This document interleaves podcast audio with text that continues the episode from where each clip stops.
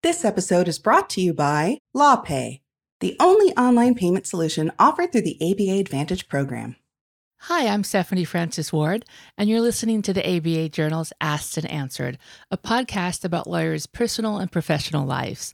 On today's show, my guest is a soon to be lawyer, Haley Taylor Schlitz, who this month, at the age of 19, graduated from Southern Methodist University Dedman School of Law. It's been said she's the youngest black person to graduate from law school, and she's joined today with her mother, Dr. Myesha Taylor, who juggled her career as a physician while homeschooling her three children. Welcome to the show. Hi. Hi. Haley, I know you just graduated, and I'm guessing you're are you prepping for the bar right now? Yes, yes, I am. Okay. And after the first or second week in July or whenever that is, what what comes next for you? What's your plan for this next year? I want to go into educational policy. So uh, that has a lot of different avenues that you could take. You could work for an elected official, you can work for a nonprofit, you could be an elected official, you can work for an educational law firm. So, um, whatever that avenue looks like for me, I want to go into educational policy. And do you have, I mean, can you tell me if you have a job lined up yet or you're looking or? Well, I have a lot of job offers. So um, I have a couple teaching offers, a couple elected officials. Um, I'm talking to a couple firms, uh, but nothing, I have not agreed to anything yet. So nothing is um, solidified, but I, mm-hmm. I have a lot of conversations going. And let's uh, backtrack a little bit. Can you both tell us a story? Uh, Dr. Taylor, Haley is your oldest, right? She is my oldest, yes. Tell me about why uh, you and her father opted uh, for her to leave public school in the fifth grade and be homeschooled. If you can both tell me about that. You want to go first, Hayes? Okay, yeah, it was multifaceted. Uh, there were a, a couple reasons why um, my parents decided to pull me out, me and my siblings out, and homeschool us. Um, I think there was it was um, a lot of like a couple major reasons. One of them being the microaggressions and racism that was in the school. Uh, there was a lot of like instances of just you know like like little struggles that and a lot of instances of big struggles they had a play on the war of northern aggression and made me the mulatto slave girl as the only black girl in the class so you know not a great idea and um, so there were a couple other not great ideas and uh, a lot of passive aggressiveness. But then um, I think the straw on the camel's back was when I couldn't get into the gifted and talented program. They said that you needed to test in kindergarten. Uh, I was born in Los Angeles and we didn't move here until second grade. So um, that wasn't really an option. But there were other students who were testing. And so um, my mom and dad were like, you know, let's take let's take some more control over this um, since that's not a viable avenue and try to do this ourselves. And Dr. Taylor, I'm curious because I think for parents, when you have that moment, I mean, did you want to take it up the line?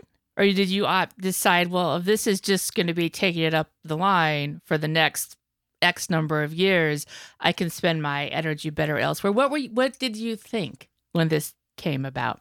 That was very insightful and well put because I consider both those options. So I'm a, you know, I'm a physician and I understand you know, um, uh, professionals who are young and idealistic, and as teachers tend to be, and you get into a system that kind of beats you down, right? And so I can recognize that in other professionals as well.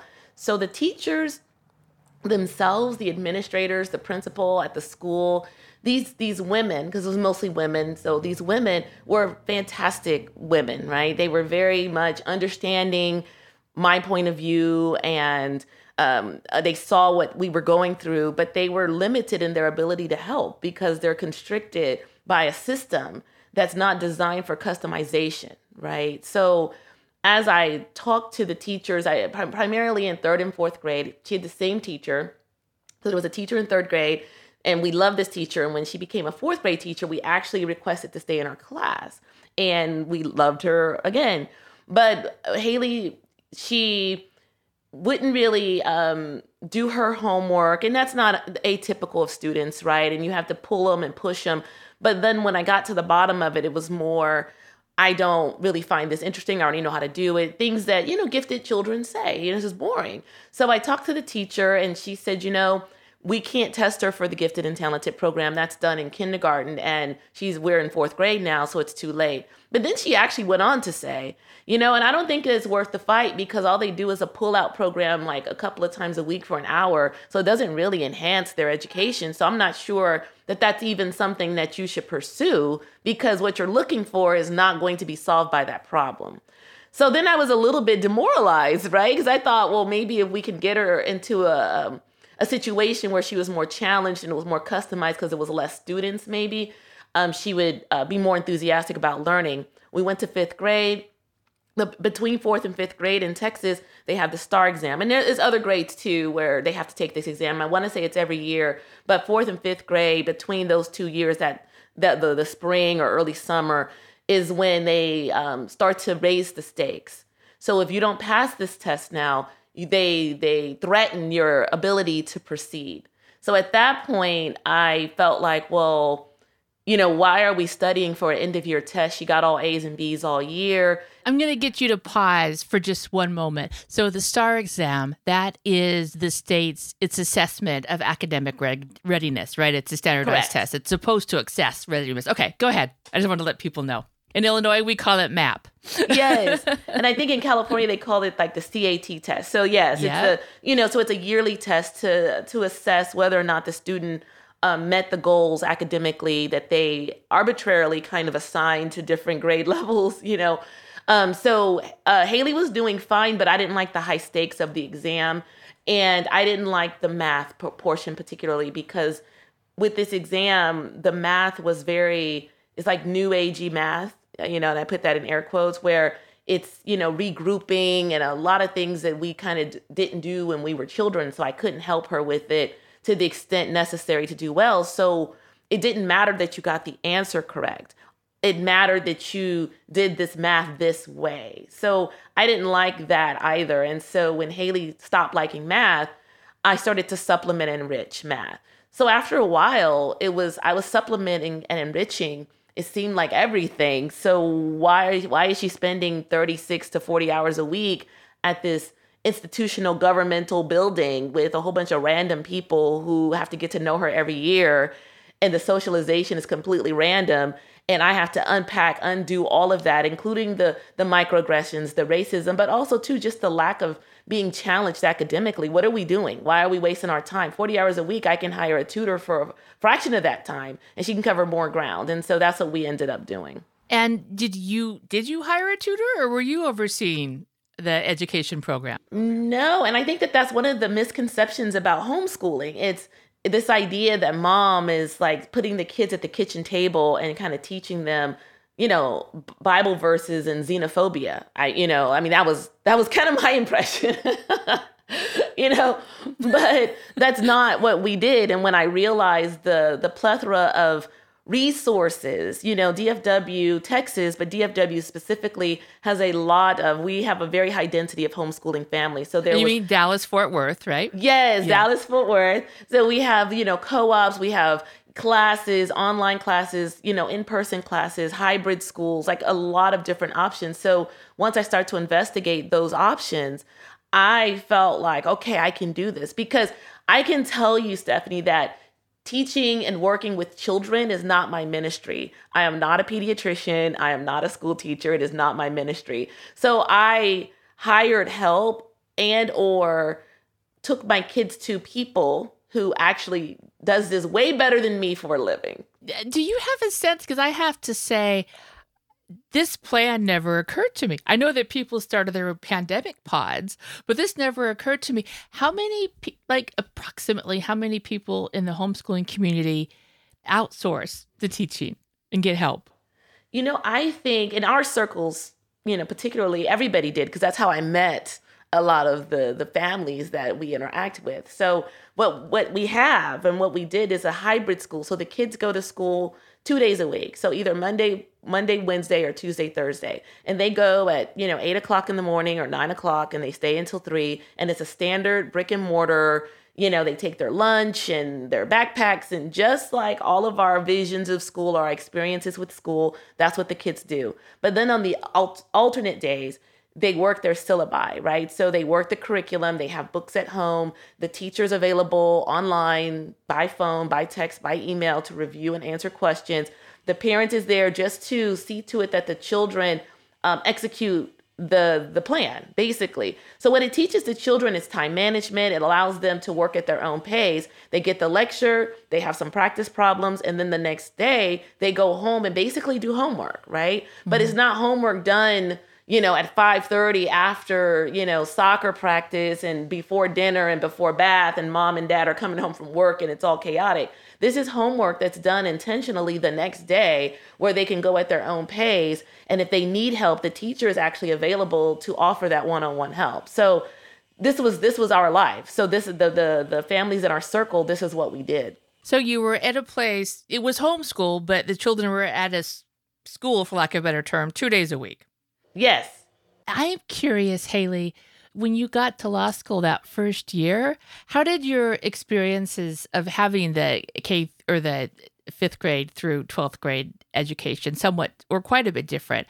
How did that kind of figure in with how you adapted to law school? And what did you think based on your experiences about how law school tends to be taught?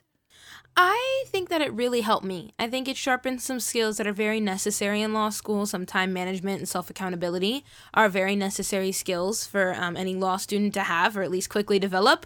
Uh, and I think that the um, me being homeschooled, uh, doing that college style hybrid school um, from fifth until 12th grade uh, was really really helpful for me to develop those time management self accountability skills because like my mom said you have to you know, do that homework the next day and sometimes it's due online or sometimes you have to bring it the next school day that you have. And you have to remember that and you have to hold yourself accountable to actually get it done manage your time so that all your assignments get done in a like good order so that way everything is quality and uh, you were able to ponder over it and get it done um, efficiently and then you have to bring it to class or you have to turn it in online by whatever 11:59 or whatever. And that's a lot of self accountability and a lot of time management that's involved there. And it was very like my skills were very sharpened. And so when I got to law school of course there was also a lot of self accountability and time management. You have one exam at the end of the semester. And of course public school is very different from that. So that would have been its own experience from comparing public school K through 12 to law school. Law school is its own ball field. So, um, but law school, you have one exam at the end of the semester. So that self accountability and time management is crucial to being able to read all the cases and do all the homework that you need to do. Um, so that way you understand it and it's done efficiently for the exam because there's no check-ins throughout the semester to make sure that you're following or make sure that you understand what you need to understand for the final. So you just have to be really holding yourself accountable and be a good student uh, to get ready for that exam. So I think that I was uh, much better prepared for law school in that regard um, than what public school could have done for me. Just the structure of homeschool and public school are very different, and homeschool does a good job structure uh, sharpening those skills. And so um, I noticed that that was very very valuable, even though law school's different from both of those, homeschool and public school. I'm curious what you thought of classes with the Socratic method, because I know it's kind of going away, but it's still a big piece of law school, and some people get very nervous about it. But I'm just thinking if you spent your formative years in an education program where you're nurtured and loved, and you're not dealing with the, all the microaggressions that come with school settings, then maybe people wouldn't be as anxious about the Socratic yeah. method because you know there's probably not a lot of shaming at the school you went to two days a week. Yeah. At least not what kids in public school or private school go through. So yeah. I'm curious about your thoughts on that. Exactly. And so that's a, lo- a lot of time what I think is overlooked with, uh, sometimes overlooked with what COVID has done with uh, crisis induced distance learning. Um, it does have a lot of negative ramifications, but also has that taking those students who are discriminated and bullied out of that situation. And so, like you said, in homeschooling, there was a lot of personalization. I was really able to delve into topics. And law school, again, is very very different from that and public school. So preparation is hard for law school in that regard. But um, being cold called on is something that you are a lot more comfortable with, obviously, if you know the material. And um, if you know, you need to know how you study best and know who you are in order to understand the material. So you need to know that flashcards don't work for you, uh, bullet points work better. You know, you like videos or you don't, or podcasts or reading or whatever it is, however you best learn, knowing that about about yourself and executing it. So again, that time management, that self accountability, and being that good student um, is really important in law school. And so being cold called on, of course, you're you know it's always uncomfortable, but you don't have to be as nervous as if you don't know or you're not following or you're confused. And of course, you'll always you know, at some point you'll be confused or not following in law school, of course, just like in any other area of life. But um, you are a lot more comfortable if you understand the material, of course, obviously. Um, easier said than done, though. You have a lot of um, self learning to do on top of learning the law, on top of learning how to do law school. So um, it's definitely, like I said, a ballpark of its own. But I think that homeschool prepared me in that regard of knowing myself as a student and how I learned best so I could uh, execute that in law school. And I'll add too, you know, I mean, when you are homeschooled and you only have one, you're the only student in the class, there is no hiding behind, you know, or daydreaming. I mean, literally, there's a person talking to you and you're expected f- to fully engage and answer questions and challenge and argue and debate whatever, right? And the student is their full participation is completely expected because honestly, if they're not participating, it's just a one way conversation with one person talking to another. So, you know, I think that you know, it, it you know, to, for Haley, like she said, cold calling to have an answer ready is the expectation in homeschool when you're the only student in the class or there's only a couple or few students in the class. So I think that it could be used to as to her advantage if if yeah. allowed. Yeah. Very interesting. And I'm curious too, Haley. So when you graduated from homeschool, I want to say you started college when you were um that you would have been 12. Is that right? I was 13. 13. Okay. Well, and what was that like going and sitting in classes? And how did an adult go with you? I mean, what did you, how what was that like? Yeah, so I mean, it wasn't uh, to answer that second part. Yes, an adult did go with me. Uh, I couldn't drive, obviously, but on top of that, my dad would sit out there and wait um, for the class to be over. You know, for a variety of reasons. It, uh, you know, by the time he got home, he would have had to come back. But on top of that, um, you know, I'm a young student on a college campus, so um, he is there to be that support and uh, guide. But on top of, uh, but to answer your first part of your question, I, uh, yeah, no, uh, the homeschooling, it's called college style school. So, uh, of course, I felt very prepared going into college, uh, going into a college classroom uh, with the workload and also the structure. Uh, of course, the style of work or what I'm going to be taught is very different. So that was nerve wracking. Of course, I feel like any student who's a senior in high school going into college is, you know, um, I can imagine apprehensive or nervous about what is this work going to look like compared to what I was doing in high school. But on top of that, a normal public school student has to manage their own schedule, sign up for their own classes, has to make that transition, that life transition from moving out, or if they're not moving out, just growing into a different phase of life. So, um, homeschool did remove some of those transitions. Um, in that I was already used to managing my own schedule. Again, that self self accountability. I was used to that time management. I was used to um, navigating with technology. I was used to. So there were a lot of transitions that were at least minimized, um, if not completely removed, uh, because of my homeschooling foundation. Um, again, a college style school. It does have uh, a lot of similarities to college um, in that in those regards. And Dr. Taylor, what, if any, sort of, I mean, did you pull back when she was looking at colleges? Because if you have a 17 year old who's thinking about where to go, in theory, we're supposed to let them decide, right? In theory. but if you have a 13 year old, it's a little different. So, how did you approach the decision on where Haley would go to school and whose decision was it? Yeah, you know, it, it, in a lot of ways, it made it a little easier because practically, logistically, you know, sending her away would add a, a, another level of consideration. So did she really want to do that and and did she understand what all that entailed?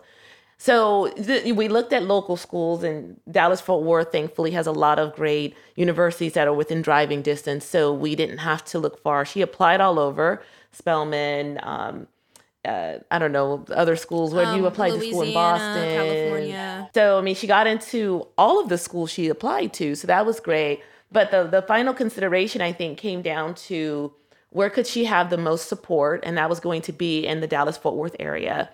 Then we looked at you know UT Dallas, uh, University of Texas at Dallas, and the demographics there, and the average student on campus is a 24, 25 year old uh, man, right? Um, Asian man. And the demographics at Texas Women's University is a 35, 30, 34, 35 year old um, woman of color.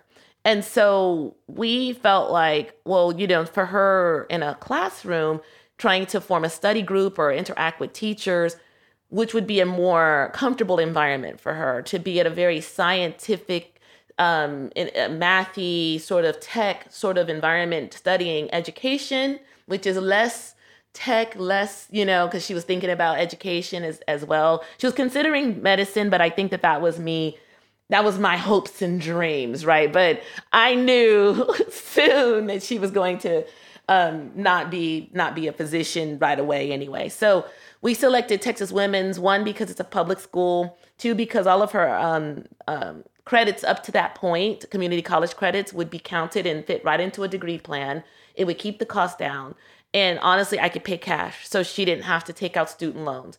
And so if she decided to pursue a second bachelor's or, you know, because maybe she wants that typical college experience, I told myself as a parent, I'm not taking this away from her. She can graduate at 16 or 17 from college. And honestly, I paid for it. She was going to be in school anyway. She has a bachelor's degree in something. So now she, at least she has a foundation and she wasn't bored. She learned a lot of good things. And now she can go to wherever she wants to go and get a second bachelor's or a master's or a PhD. She could still have that experience. So um, I kept her close to home so she could live at home so I can help her with the executive functioning that sometimes is lacking when you're dealing with teenagers. Make sure that she does the things that she's supposed to do with oversight and support. And then, like I said, I could pay for it. And so she didn't have any student debt coming out of undergrad.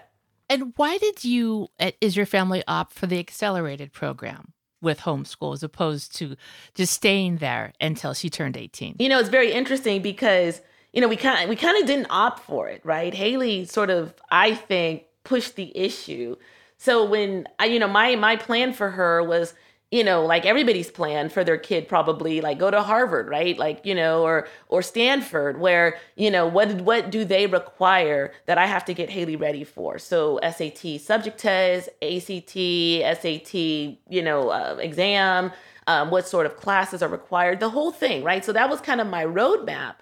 And Haley just was not on board with that, you know, and so she would push back. She didn't want to do the AP exams, you know, take the AP classes, the things that were required. So when we had a conversation, she was about 12 at the time, and basically kind of started to say, well, so let me understand. You want me to spend the next, you know, six years or so, you know, quote, getting ready to enter into this environment that once I arrive, it's still competition. It's still, you know, me doing more, proving myself so that then four years later, I can do it all over again with some graduate or professional program. And basically, she said, you know, I don't know that I want to do all of that. Like, I don't know that that's worthy of my life energy, basically. And so I, as a mom, heard her say, I don't like this plan. I'm not on board with this plan. Um, and I'm not sure that I'm I want to go to college at all if the next six years of my life is going to be geared towards just college prep for me to do it all over again for graduate school. So I had to regroup and and change the plan that I had. Like I said, my plan was for her to go to medical school, go to Harvard and go to medical school. Like, you know, that what other plan is there? So I had to reevaluate with my husband what that meant. So I took some time and basically had a conversation with him and Haley. And I said, okay, well, I have a different idea. How about if you want to go to college, why don't we just get you college ready? It doesn't have to take six years, just however long you take. And when you're ready for that, then we'll start college and it doesn't have to take six plus four plus four years. We'll just do it at your own pace. She was on board with that. So we did the, the homeschool hybrid and, you know, did the pre-algebra and algebra and all the things that kids do in middle school, got her to high school. And then um, she, Texas has a, uh, an exam called the Texas Success Initiative, which is a college readiness exam. So it's like an AccuPlacer that's been, you know, like modified for the purpose of adjudicating whether or not a student is ready to enter college and take college classes. If you have an SAT score, an ACT score that's high enough, it exempts you from that, um, you know, evaluation. And if you have a STAAR you know, exam score, it exempts you as well. But Haley, the STAAR, we hadn't taken the STAAR because we were a homeschool family. She did take the SAT and ACT, but that was really when she was young because I was doing that for the talent searches. So I had her sit for the TSI. And when she passed all three parts, so there's a writing, there's a reading comprehension, and a math. Once she passed all three parts, honestly, there was no reason to keep her in high school because she had demonstrated competency for college level work. So I graduated her from homeschool high school and allowed her to take the core classes at TCC, which is our local community college, so she could get ready for university. That's very interesting. I'm going to pause you and let's take a quick break. And when we come back, I want to come back to you were talking about how you reshifted what you wanted for Haley based on what she wanted. Because sometimes I think with parents of children who do quite well, it's um, it's hard for us to step up off that thought sometimes for what we want and what they want. Yes. we'll be right back. A proud partner of the American Bar Association, LawPay makes it easy to securely accept payments anytime from anywhere. LawPay's proprietary technology prevents commingling of earned and unearned funds and protects your trust account against any third-party debiting, ensuring compliance with ABA and IOLTA guidelines. Get started at lawpay.com/aba. And we're back. I'm Stephanie Francis Ward, and on today's episode of the ABA Journal's Asked and Answered, I'm speaking with Haley Taylor Schlitz, who at 19 is reportedly the youngest Black person to graduate from law school. And she's also joined today with her mom, Dr. Myesha Taylor. She's a physician, and she, um, as she said earlier in the show, some of the homeschooling was outsourcing, but she was also overseeing the process. And what led to the decision was the family found that they did not have equity in the public school system. So um, let's go back to what you were saying about the decision to let Haley do basically what she wanted to do.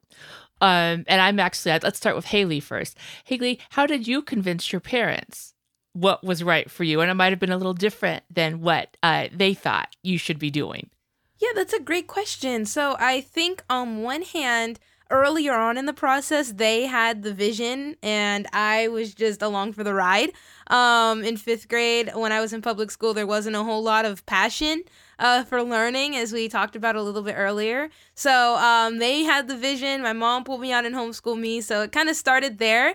Um, but when my mom was talking about redoing that whole plan, um, it was really just that communication. You know, I was talking to her about how I didn't want to do four years of college, four years of medical school, however many years of residency, depending on what what area you want to go into. I didn't want to do all that, and I was like 10 and that's already 14 15 years you know like that's 28 29 and that's normal for doctors and people who want to do that. It's like yeah okay that's normal. But for me i was like okay then i don't want to do that. You know that's too that's too long. And so after the communication she had come up with a, a new plan just like she said um to just do the curriculum at the rate that i needed to go at. Um and so it gave it put the motivation but also like the the burden for lack of a better term on me. If you don't want to take 18 years to get through school, then work and get done with high school and then go to college. And you could do college all year round if you want and get that done. And then go to grad school much earlier than you would have. And so um, like i said a better word i guess than burden is for me at least more of a like motivate motivation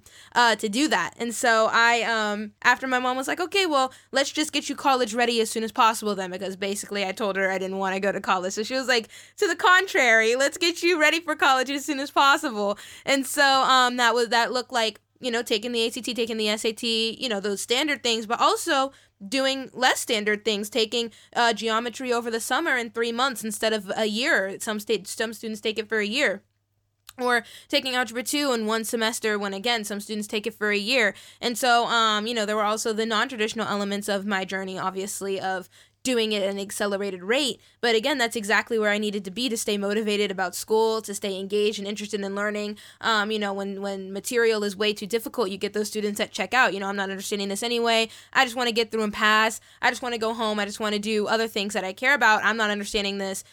I'm just going to try to, you know, just kind of float by. And then when you have the students that already understand everything, but the same, you know, like I did geometry in three months, but if it was, if I was forced to take it for a year, there's another nine months where I'm just like, okay, you know, like I don't care. So you also lose that student's engagement and that interest. So it was where I needed to be to stay engaged and stay interested and just intellectually challenged. So it wasn't a lot of convincing. They just kind of like opened up the the opportunities to me. Uh, you know, we'll just get you college ready as soon as possible and then I was able to excel and really just take off.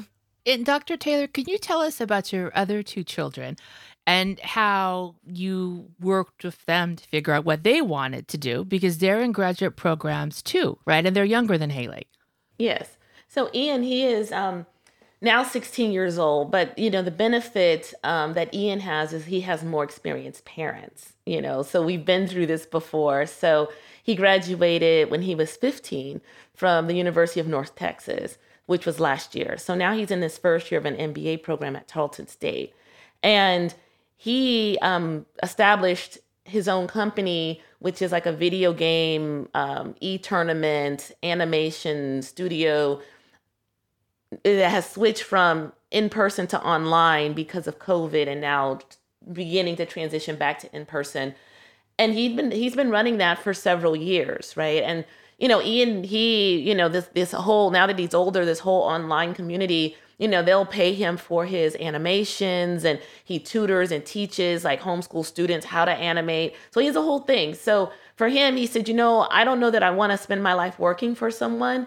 So I'd like to learn how to run my own business and maybe hire people to outsource things that I don't want to do or, you know, collaborate with people. So that's why he decided on an MBA right now because he just kind of wanted to keep going and now he's considering maybe a PhD to become a college professor in learning technologies, but he's exploring that now. He still has another year and some months of his MBA program. So that's Ian.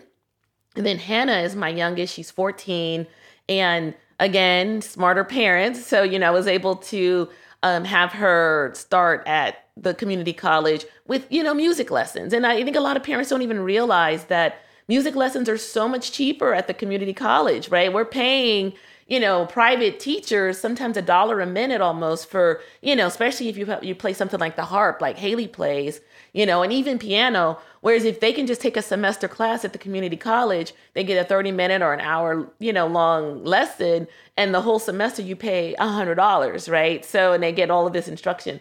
So I, I started doing that with my youngest, Hannah, earlier because I was aware of the resource. So now she is 14 and she's a rising junior at Texas Women's University, which we chose for her again because we're familiar. We know the curriculum, we know the, the leadership because of Haley. When Haley was at Texas Women's University, interestingly, she had she was uh, getting a degree in education, which they call interdisciplinary studies, but it's really teacher training program but she was only 16 at the time of graduation. So during this program, she couldn't sit for the TExES exam, which is a teacher certification exam for the state of Texas, whereby the teacher has to receive the certification in order to be hired by a public school that receives federal funds, right? So it's kind of a big deal. But she couldn't even sit for this exam until she was 18, and she was getting her degree at 16 years old. So the dean and the department actually created a whole new major, right, degree plan for students to accommodate not just Haley, but all students, any student who wanted to go into educational leadership and not necessarily become certified teachers for classroom instruction. So that was pretty awesome. So the reason why I say that is because this university has been very accommodating, very welcoming. So when Hannah came up, I'm like, well, what better school? Again, you have no debt. We're paying cash for it. And we know the administration and we know that they will accept you as a young student. So um, that's where the other two kids are right now. And Haley, when and why did you shift from wanting to be a teacher to wanting to be a lawyer? Yeah, so it was kind of at the same time, less of a shift. I wanted to be an ER doctor like my mom, and so I started off as a major in chemistry. But around halfway through undergrad is when you start thinking about MCAT prep, or if you're wanting to go to law school, LSAT prep, or any other exam prep that you might need for um, after graduation. And so um, that kind of did spark a conversation with my parents is like, okay, well, you know, you're about to not just this exam, but you know, you're about to transition. You know, uh, graduation is going to be around the corner before you know it. And what do you want to do with your life you know what do you want to do with your career what impact do you want to make on the world and that was really like you know a, like a soul searching kind of moment where um you really think about you know like what's next what do next steps look like and so that's when the pondering happened and that's when the shift uh, in my major came from uh, went from chemistry to education. And at that same time, I was thinking uh, again, what do I want to do? I look back on my own journey and how fortunate I was to have parents that uh, knew of the opportunity to say no. uh, to the school and home homeschool me, pull me out and homeschool me, but also had the ability to do that because there are so many families out there who can't. And I was very fortunate to have parents who knew about it and could. Um, but you know, like uh, it's you know, this is a fact. I should be able to have stayed in public school and been a 19 year old law graduate. Um, this just shows that you know maybe there's a lot of students out there who just might not be be reaching their full academic potential um, as soon as they could be, and maybe are being overlooked. And when I thought about it like that, I was like, man, I really want to try to help fix that you know? So again i switched my major to education get, getting that education on our system on our k through 12 system learning the ins and outs of it learning what teachers have to deal with what they have to do what the requirements are what the classroom is like um, getting that foundation of what what changes are needed in our K through 12 system because of course it's one thing to be a student it's another thing to be a teacher. Those are two completely different looks on the educational system.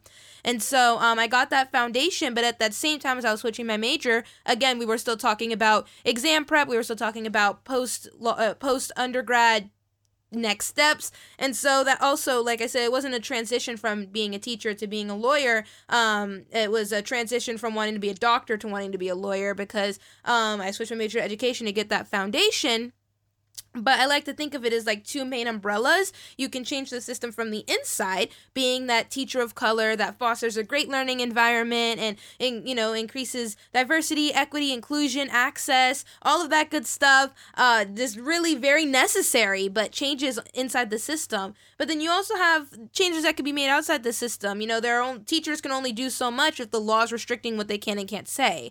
So going to law school and changing the nuts and bolts of how it operates is also um, uh, something that I wanted to do. I wanted to have that flexibility to be able to, like I said, have that strong foundation and understanding and get my hands in, get my hands dirty in what the educational system looks like right now, what the K through 12 system looks like right now, but also have the opportunity to change how it functions in general because it desperately needs an update. It hasn't had one since it was created.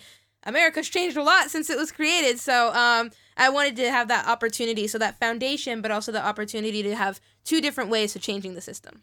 Well, and I think with your experiences you had when you were still in school, I think families of Black children across the country have similar stories, sadly. Based on your life experiences and also what you've learned so far, what are your thoughts on how staff, teachers, and administrators can do more to support children of color in school? Maybe it's behaviors, it's perhaps it's rules, all of that. What do you think? I think that it's really hard for teachers to be able to do um, anything personalized in our K through 12 system just because the the ratio is like 40 to 1. So I think that that's where I would want to start with policies and changes is trying to get those classrooms to shrink and they've been growing. And that's partially because we don't have a lot of people that want to go into the teacher workforce because they don't get paid enough. So um, maybe starting there, increasing the salary, um, desperately looking for diversity in the teacher workforce, uh, and then trying to shrink down that class size a little bit so that way they can address things like behavioral issues, but also inequities, um, access, be able to teach more personalized education to those students so that way they really learn and understand the material and not just memorize it and regurgitate it. So it's really like there's a lot of before you before you can even get to that conversation there's like a lot of in a, like things that cause that to be not possible yet. And so um you definitely uh, i think is deeper than a lot of people realize and you need to take a couple steps back as to like where can we begin to address the actual disease and not just the symptoms because there's you know the crown act which is so so important to stop discrimination based on hair in the school in in our schools because you have like you're talking there's a lot of people out there talking about mental health for example and that is very important and crucial to have a conversation about but what's causing these mental health issues is something that's very important to look at too not just the symptom that they have depression but why why do they have depression? There's a lot of microaggressions in our schools that's not helping their depression. I promise you that. And so implementing things like the Crown Act is something that's important to make students feel more welcome. And obviously, feeling more welcome is going to create a better environment for learning. If they have a better environment for learning, they'll get better grades, which is only going to help their mental health. They'll make their parents proud, they'll make their family proud, their guardians, their siblings, their just their whole village proud, and then they'll be proud of themselves too. But uh, it really does start with uh, more. Uh, it's more rooted than I think a lot of people realize. Just for our listeners, the Crown Act that stands for Create a Respectful and Open World for Natural Hair. Yes, right? absolutely. Yes. And is that um, something that has been adopted by states? That's my impression. Yes, it's been adopted by a few, but right now it's being pushed to be a national law. So that way, you know, the states that probably would never want to get, you know, catch up, they they don't have a choice. Well, and this is something you did some pageant work, yes. right? Yes, I and did. this was that was your platform. That was my right? Was the. Crown Act. yes, it was. Yes. I see. Um, and Dr. Taylor, what are your thoughts uh, for that question that I asked her? What could school staff, teachers, and administrators, what do you think they could do better to support children of color? You know, it is very interesting. Of course, you know, diversifying workforces, whether it's physician workforce or teacher workforce, is going to go a long way um, in helping professionals understand each other and various cultures and have a sensitivity and respect for um, differences. And so I think that that needs to be something that's on the at the forefront, especially as our country becomes more diverse, right? And diversity is should be celebrated. It's it's it's great for us to we're all different, but we have these arbitrary boxes that we put each other in and that informs our opinion of groups of people and I think that we all can agree that that's not something that's an accurate measure of a human being. So we would you know be better off as a as a global you know society much less an american society if we could do away with that and of course you know when you're working with um, malleable minds and educating them and informing their opinions about the world it starts there. And that's why a lot of teachers go into teaching because they realize the significant impact that they can have on changing the world through children.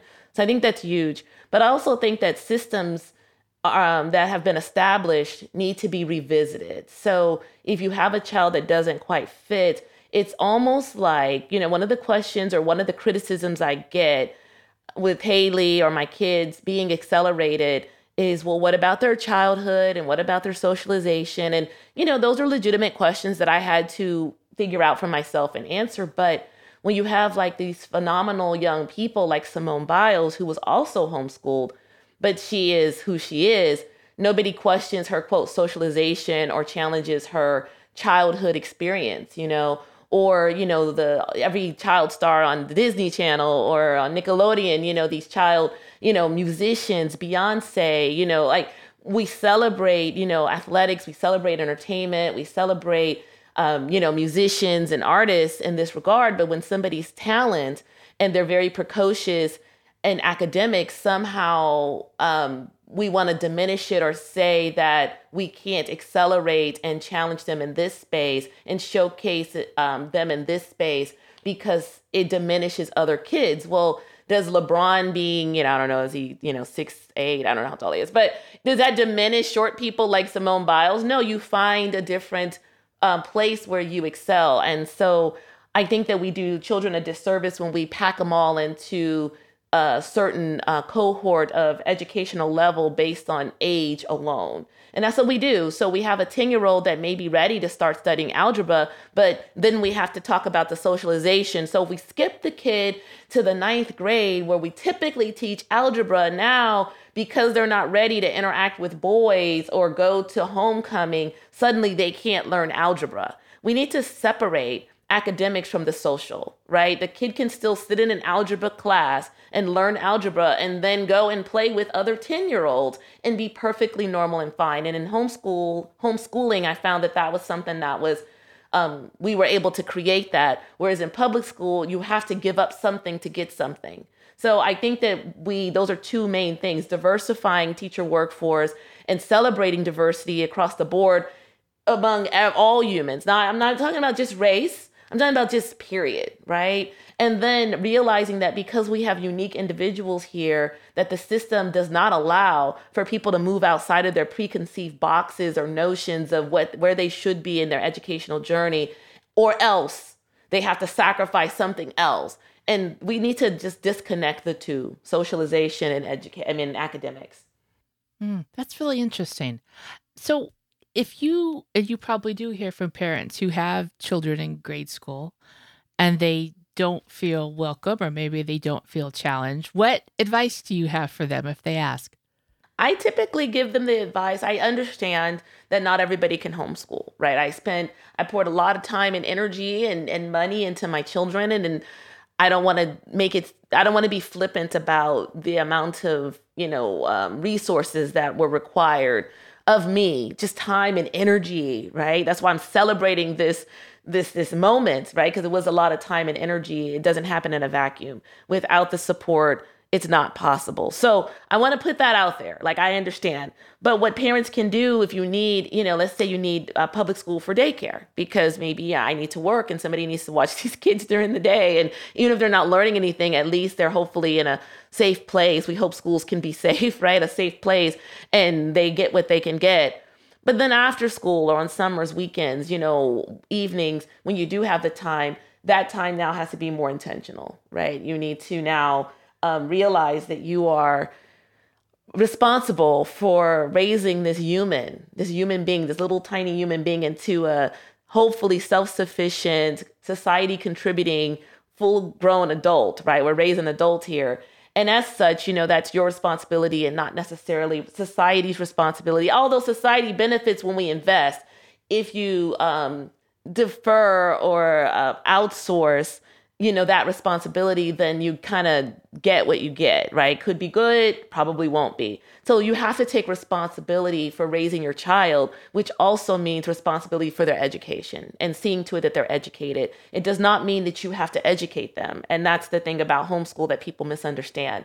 I am not a lawyer i'm not i don't have an mba like all the things that my kids are doing i don't i don't know how to play the harp. Like I I utilize the village. I utilize community resources to help me make these children their best versions of themselves. And so I would urge parents who um, want to try to change their mindset about things. If you even if you use public school, there's still other ways you can enrich your child, even if it's just spending time with them, watching movies and articulating the point of the movie or writing a paragraph about it. Like it, lots, lots of things can be done if you start to realize that you are responsible for creating this adult as their parent.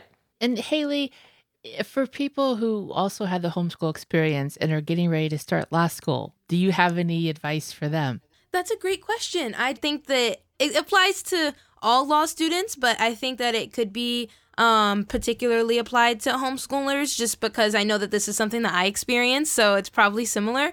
Uh, you hear a lot of horror stories about law school. You hear uh, that if you're in a relationship, you have to break up. It's very competitive. They'll tear pages out your books. It's a curve, and somebody's gonna have to fail, even if you got an A. They're hiding answers and giving you wrong information. It's just it's it's very competitive, very toxic. You'll hear that law school has the highest like depression rates of any graduate school. They really try to like scare people away. So um, you'll hear that. And obviously, coming from an environment of homeschooling where, like we were talking about earlier, a lot of times it does provide room for nurturement and just not.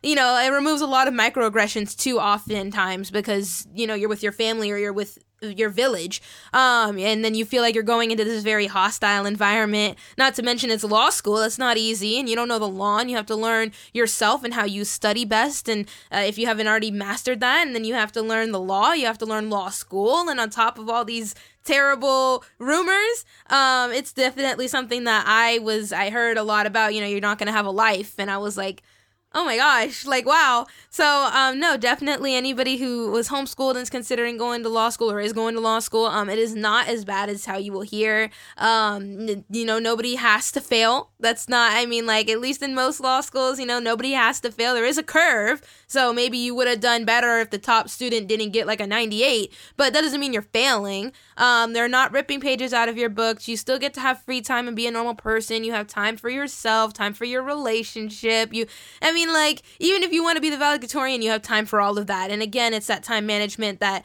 um, I hope is comforting to any homeschooler who's considering or going to law school that the homeschool probably really developed that time management for you. And I mean, if not, law school will, will whip you into shape, but hopefully you have a little bit more of a foundation in that area. And so you can like, man, like, it, just like you make time for homework, you should make time for yourself. And it's almost like a promise to yourself like, I'm going to watch this show tonight. I'm going to get my homework done now. So not only do you feel more efficient when you're working, knowing that you don't have to watch the clock, like, oh my gosh, it's so late. I'm not even going to get time to take care of myself. Like, you've made time for that. Like at 10 o'clock, whatever I'm doing, I'll just finish a sentence or whatever I'm in the middle of, and I'm gonna go take a shower and do whatever else you have planned, and you promise that to yourself, then while you're working, even if you didn't get your work done before that time, you can always come back after. But while you're working, you're efficient in its quality because you're not there like, man, I don't want to be doing this anymore. I've been working all day and I don't know when this is to end. You know, you have those times. And like I said, just like you make time for homework, you make time for class, you're carving out time in your schedule. It's a block on your calendar.